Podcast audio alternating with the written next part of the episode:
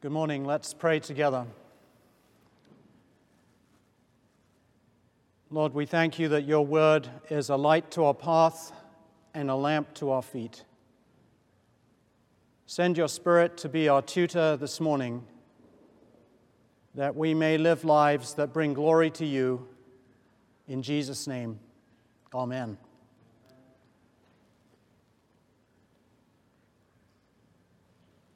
What do you say to Christians who live in a hostile world?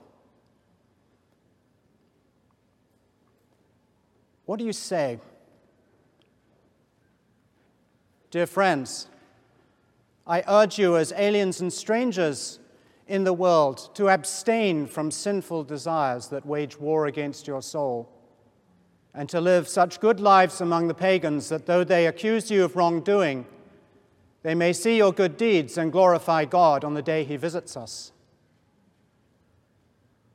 Is that what you would say?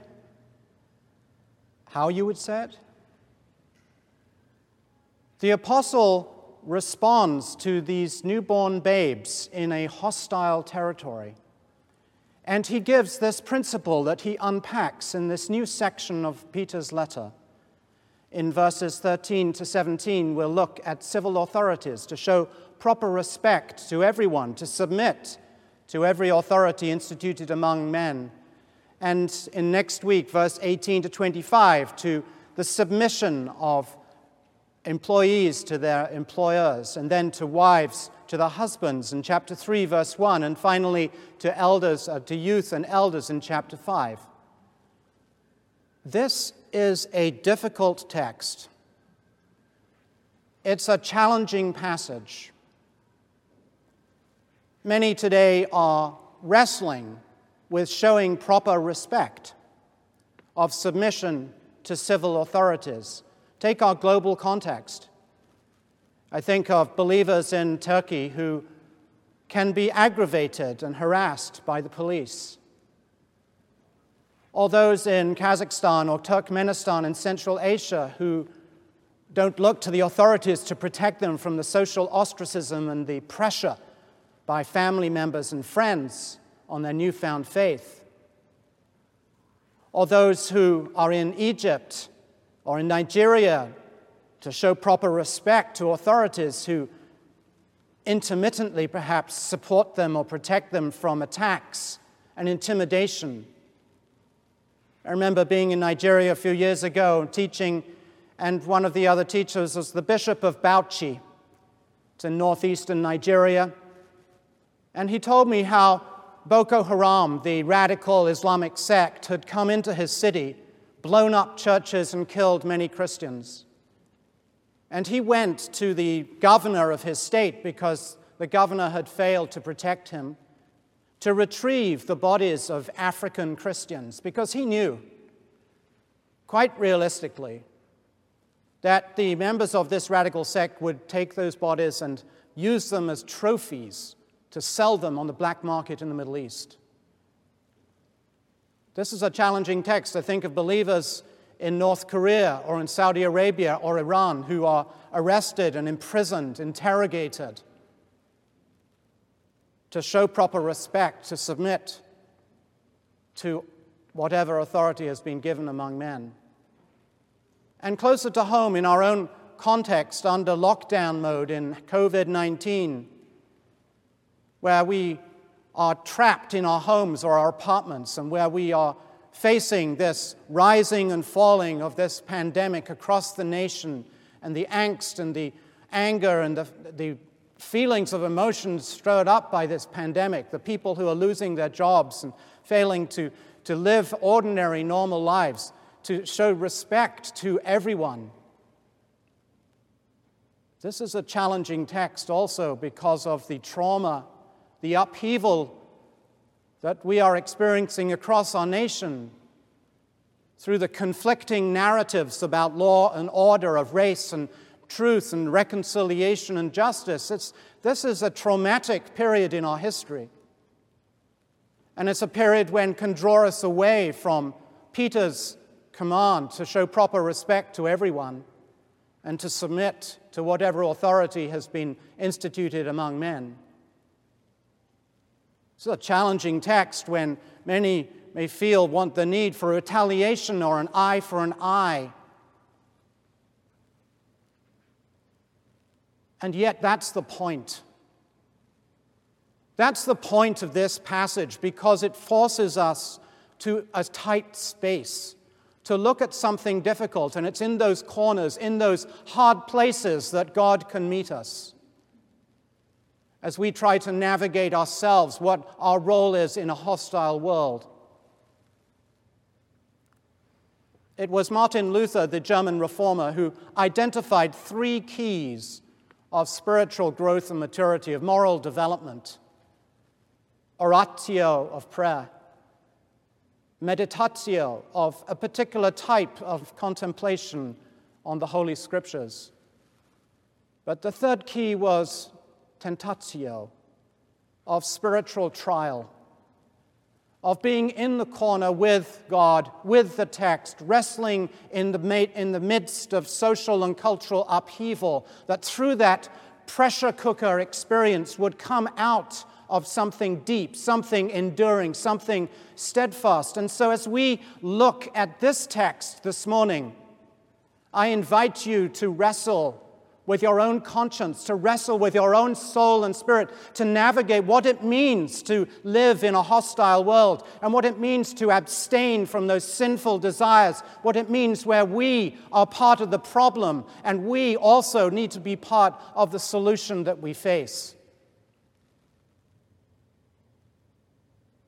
as we consider our text this morning, I want to consider it under three areas submission, freedom, and fear. First of all, submission, verses 13 and 14 and the end of 17. Second of all, freedom, verse 16. And then finally, fear. So, first of all, let's take a look at submission, verse 13 and 14. Peter said, Submit yourselves for the Lord's sake to every authority under men, whether to kings as a supreme authority or to the governors who have sent, who've been sent to punish wrongdoing or to, or to commend what is good, and then later on, honor the emperor. The New International Version translates this as every authority instituted among men. The English Standard Version translates it as every institution ordained among people. It's the prevailing interpretive lens to look at this as the office or the institution of civil authority. There is a case, though, to be made for the incumbent or the individual. The reference here to kings and governors, to the emperor, indicates that though they may slander and malign these newborn babes in this hostile territory, that they too are created in God's image and therefore worthy of respect and deference. But I'm going to take this for the office, following the ESV and the NIV. The apostle says, submit. It's a strong word. It's in the imperative. It's repeated in this new section of the letter. And it's in the passive voice to yield, to come under the authority of whatever authority has been given by man.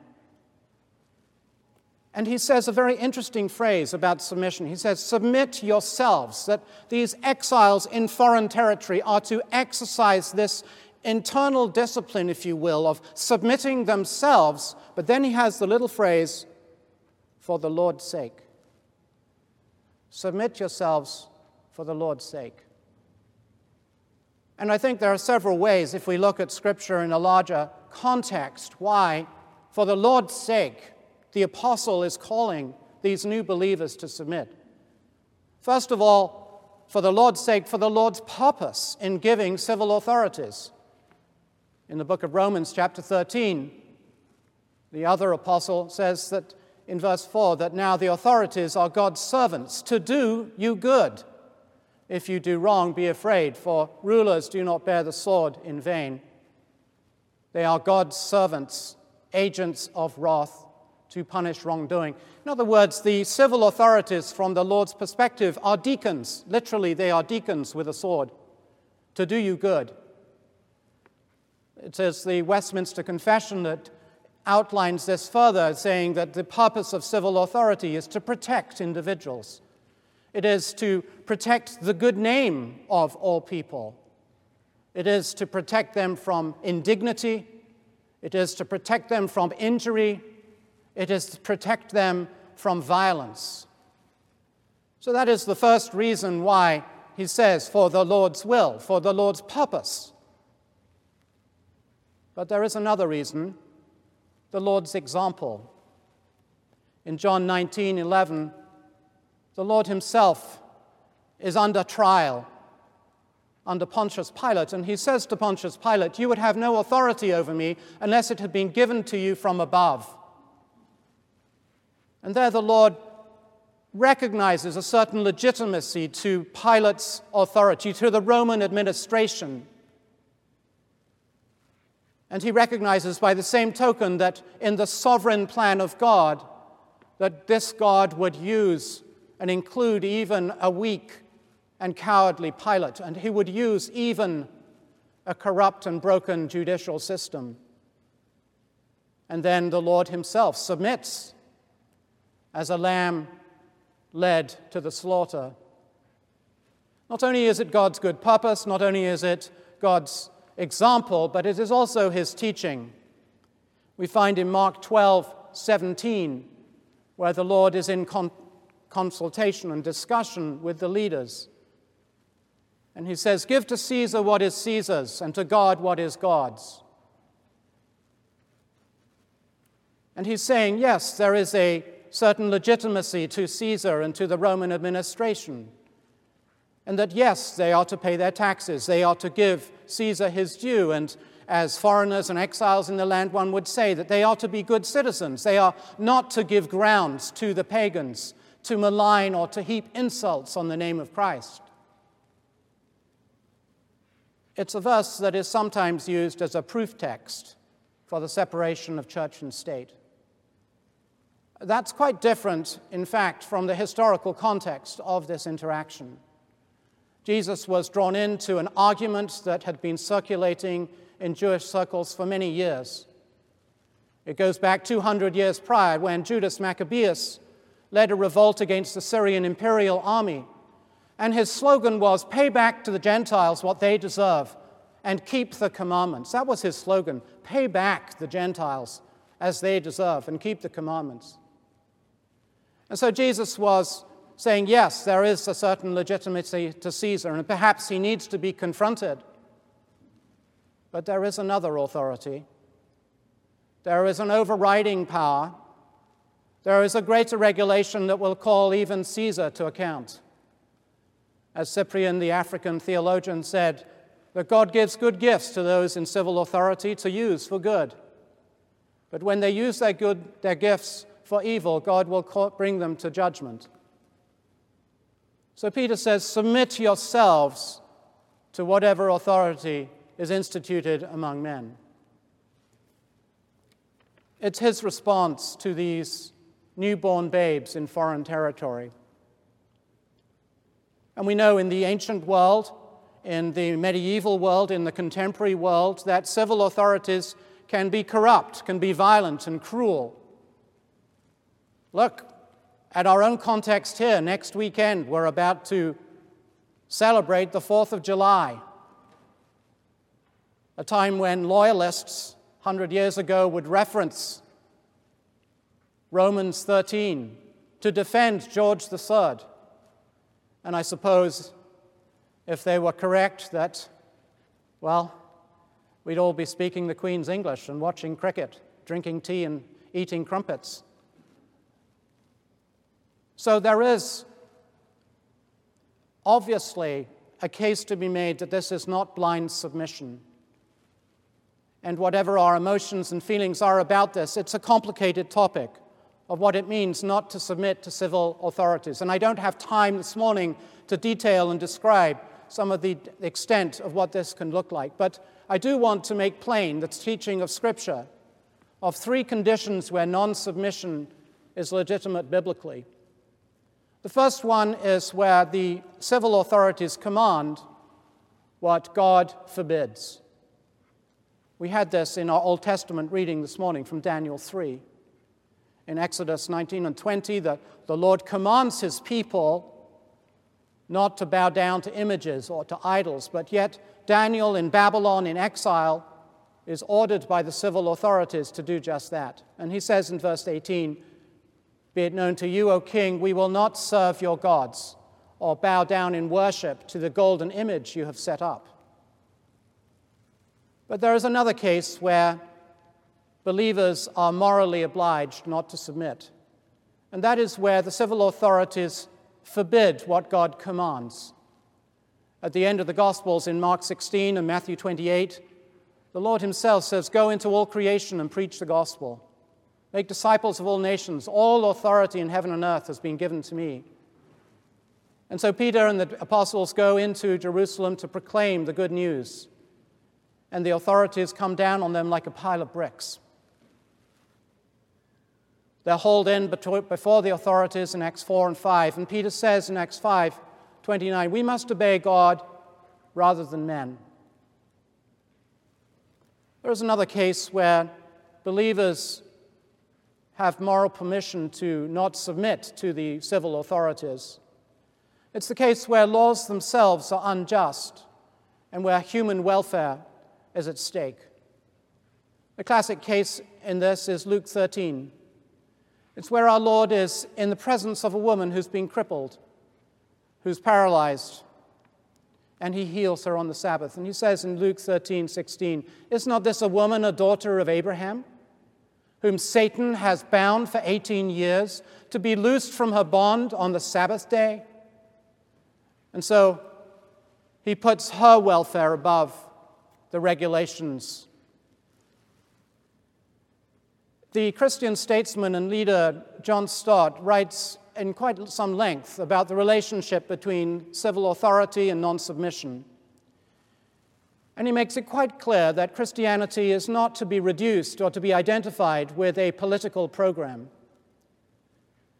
He argues convincingly that the where that happens, there's a false distinction between party politics on the one hand and legitimate political participation. It is, in fact, the case that all believers, whether they are foreigners and exiles or whether they're in their homeland, are citizens of two lands. They have a dual identity. They have an identity in heaven. They have an inheritance that can never perish, spoil, or fade. They have responsibilities in their heavenly kingdom but it is also the case that they have responsibilities on earth as citizens to contribute. They are to be informed about the issues of their day. They are to vote. They are to engage in public debate and discourse. They are to lobby or demonstrate. They can form groups or join groups of shared moral and spiritual social concerns. There is a responsibility that believers have, exiles or not in their heavenly kingdom as much as in their earthly kingdom. This week, I had the good fortune to be in communication with two lawyers. They're leading lawyers in mainland China, committed believers involved in their church, under a political system that is quite different from a liberal democracy. And perhaps in some ways they understand some of the tensions and the conflicts and the difficulties of what it means to live under such a jurisdiction. What I found interesting was that they were revealing to me that often the Western media doesn't pick up some of the subtleties or the differences that are going on within Chinese society today. And we're saying that actually, among lawyers and perhaps others, there is quite a discussion about the nature of political structure, about what systems and structures would serve the interests of the majority of society best. But one thing that is a common thread throughout those discussions within mainland China is a, a belief that politics is the answer, that politics is the last solution. And I think that we could be safe to say that it is not just our Chinese brothers and sisters who look to politics as the ultimate solution, that is a temptation that we can face in our own country too. Well, Peter tells these new believers to submit, he tells them to show proper respect to everyone but he also tells them about freedom in verses 16. He says, Live as free men, but do not use your freedom as a cover up for evil. Live as servants of God. When I was a student, I rented a room from my pastor. He would rent out rooms in his house to college students. And we would have breakfast every morning at 8 o'clock sharp, read a short Bible verse, have a quick prayer, and do the dishes by 8.30, and we were gone. At the weekend, on Sundays, we'd have lunch with whoever happened to be visiting, a visiting preacher or teacher from out of town or from another country. And it was an amazing experience at such a young age to engage so directly and closely with various leaders. The pastor's name was Mark, Mark Ruston, and he was, in many ways, this quintessential British bachelor in his mid or early 70s at the time. And I remember him telling me or asking me a question with a twinkle in his eye, and I always feared his questions because I knew that there was an answer that he was perhaps expecting and was worried that I wasn't going to come up with the answer that was approved. Well, his question was this He said, Julian, how do you define a true British gentleman? How do you define a true British gentleman? He says, Well, a true British gentleman is a man who uses his butter knife in private. He doesn't just use it in public, but he uses it in private. Well, perhaps it's a little quaint and archaic and irrelevant to our context, but I think it points to something else. It points to something about transparency, of a connection or a disconnection between who we are in private and who we are in public. Peter is speaking to aliens and strangers in foreign territory, people who have been liberated and freed from the darkness, from their ignorant desires, from their sinful past. They have been liberated that they may practice righteousness, that their desires may no longer conform to this world, but to the Holy Spirit, to the sanctifying work, that they may praise their Maker, they may live for Him and to be servants of Him. And I know that for many in this COVID 19 experience, that in lockdown mode, there is this feeling of weariness. I know I feel weary wearing my mask, practicing social distancing, not being able to see my friends, not to be able to be hugged or to hug. And I know for some that there's a time when there may be a lapse back to old patterns of thinking or old patterns of behavior or old sins or a sense of loneliness, or a sense of anger at the police, or a sense of, of despondency about the future, or the hopelessness, a sort of quagmire that you, one can feel oneself in. And Peter is saying, Live as free men. Let the Holy Spirit do his work. I think an encouragement in our context is the very writer of our letter, Peter himself. The apostle was a strong man, he was a leader, he was someone people followed in his community. And yet, he denied his master three times. And at the very moment when his master needed him, he ran away. He abandoned him. And it broke Peter. He wept. He was a man of contrition and after the resurrection, his master came to him and he asked him, Do you love me? Do you love me? Do you love me? Tend my sheep, feed my lambs. Tenderly, he restored the apostle. And then he said Peter would stretch out his arms, and another would dress him and carry him where he did not want to go. He said this to show by the way by which he would die and glorify God. Peter was not a perfect apostle, but he was forgiven. And he was given hope after his contrition, after his repentance, after his breaking down. The Lord, his master, came to him and gave him a future, gave him a purpose to glorify God, even by his way of death.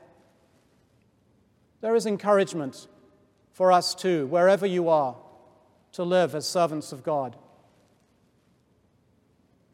Peter commands these new believers to show proper respect to everyone, to submit for the Lord's sake to every human authority, and to live as free people, not to use their freedom as a cover up for greed or malice or racism or any other sin.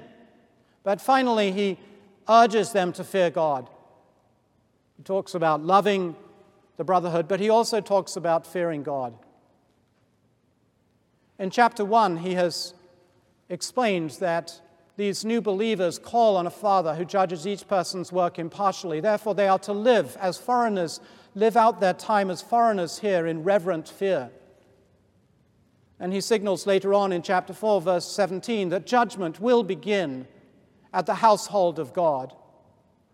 Much like in Ezekiel 9 through 10 and 11, how judgment begins at the household of God. And therefore, they should fear God. He is the judge, as we've sung about in our service today. And the apostle himself had learned well from his master. His master had taught in Luke 12, 4 and 5 Do not fear those who kill the body and after that have nothing else they can do. I will tell you who to fear. Fear him who, after he has killed, has authority to cast into hell. Yes, fear him. Fear God. These believers are to fear God, not only because of the judgment, but also because of wisdom. It's quite possible here in the letter that Peter is reflecting and meditating on Proverbs 24 21 of fearing God, stronger than, than fearing, perhaps fearing the emperor, but fearing God. It's a word that is difficult to translate and capture in English. The Hebrew and the English don't quite exactly correspond. And people have argued about respect or deference or awe or some other term, but fear is the one that these translators have used. And it's the fear that doesn't make you run away from God because that would be counterproductive. It's the fear that makes you tremble. It's the fear that makes you tremble and acknowledge that you are not the center of the universe, but that you are in the presence of the one who is the center of the universe. Proverbs tells us the fear of the Lord is the beginning of knowledge, but fools despise wisdom and instruction. The fear of the Lord is the opposite of being wise in your own eyes.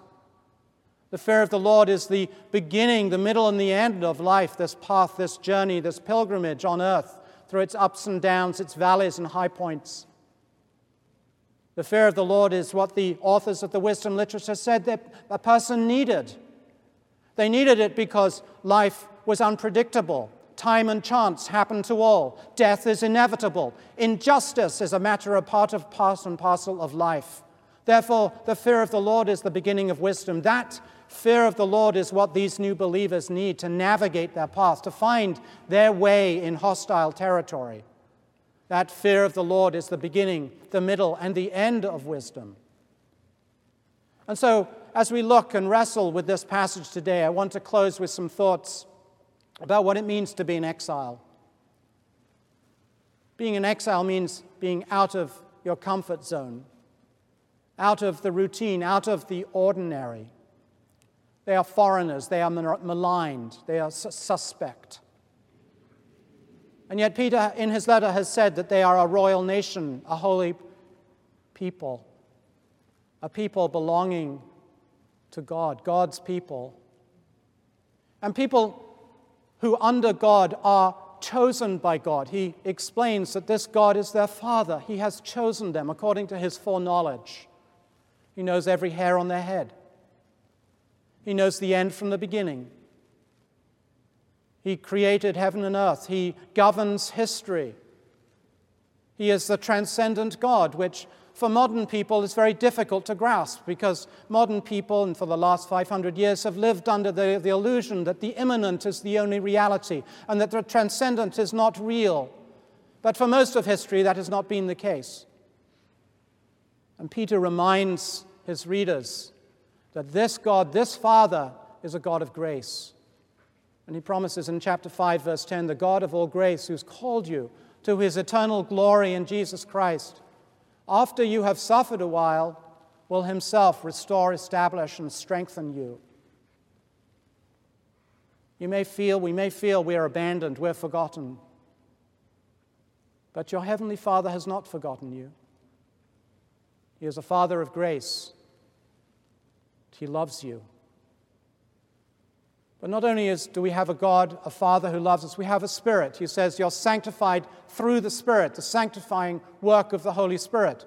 And this is the pressure cooker experience of being in that struggle space, that tight spot where the Holy Spirit, where the Word, where God, where the context that we're in, all can work together to manufacture, to produce within us the sanctifying, not so much of our behavior, but of our desires of our proclivities, of our dispositions, of our aspirations. That the Holy Spirit can deep down deep into our bigotry, into our presumption and our sense of entitlement, into our lusts, into our pride and prejudices. The Holy Spirit can work within us so that we may abstain from those sinful desires that wage war against our soul, but also that the Holy Spirit, the sanctifying work of the Spirit, can produce in us this outward, public, expression as citizens who are exemplary, as citizens who contribute, as citizens who are full of light and salt to their culture and to their community. And Peter also reminds his, his followers, his believers here, that they are to obey Jesus Christ. They are chosen by the foreknowledge of God through the sanctifying work of the Spirit through, for obedience to Jesus Christ. They are to obey their master. They are to follow their master, his example, his teaching, his purposes. Jesus is the only person who's walked on this earth who has shown proper respect to everybody. He is the only person who has submitted himself to every human authority. He's the only person who has lived a free life bound to the will of God, that his Father's will, not his, be done. He was the most free person in all the world. When he was reviled, he did not retaliate. When he was insulted, he did not insult back. When people spoke evil of him, he did not speak evil of them. He was tempted in every way and yet without sin. There was no deceit on his mouth. And he is described as the grace of God. And this is the very purpose of Peter's, Peter's letter. We find it in the last chapter chapter 5, verse 12, he says, Stand firm in the true grace of God. Yes, I feel it. I imagine you feel it. A sense of, I'm going to implode if this goes on any longer, or I'm going to explode, or I'm going to do some kind of plode. It's just intolerable what we are going through right now. And yet, Peter, his heart as the chief pastor is that they stand firm in the true grace of God. And the true grace of God can be found in Jesus Christ. As we repent of our sin, as we cry out for mercy, that He will enable us to show proper respect to every person, that He may show us and enable us to live as free people, not to cover up our, our sins through our behavior, and that we may fear God, our Maker, our Father, our Judge, and that He may give us His wisdom this week as we follow Him. Let us pray.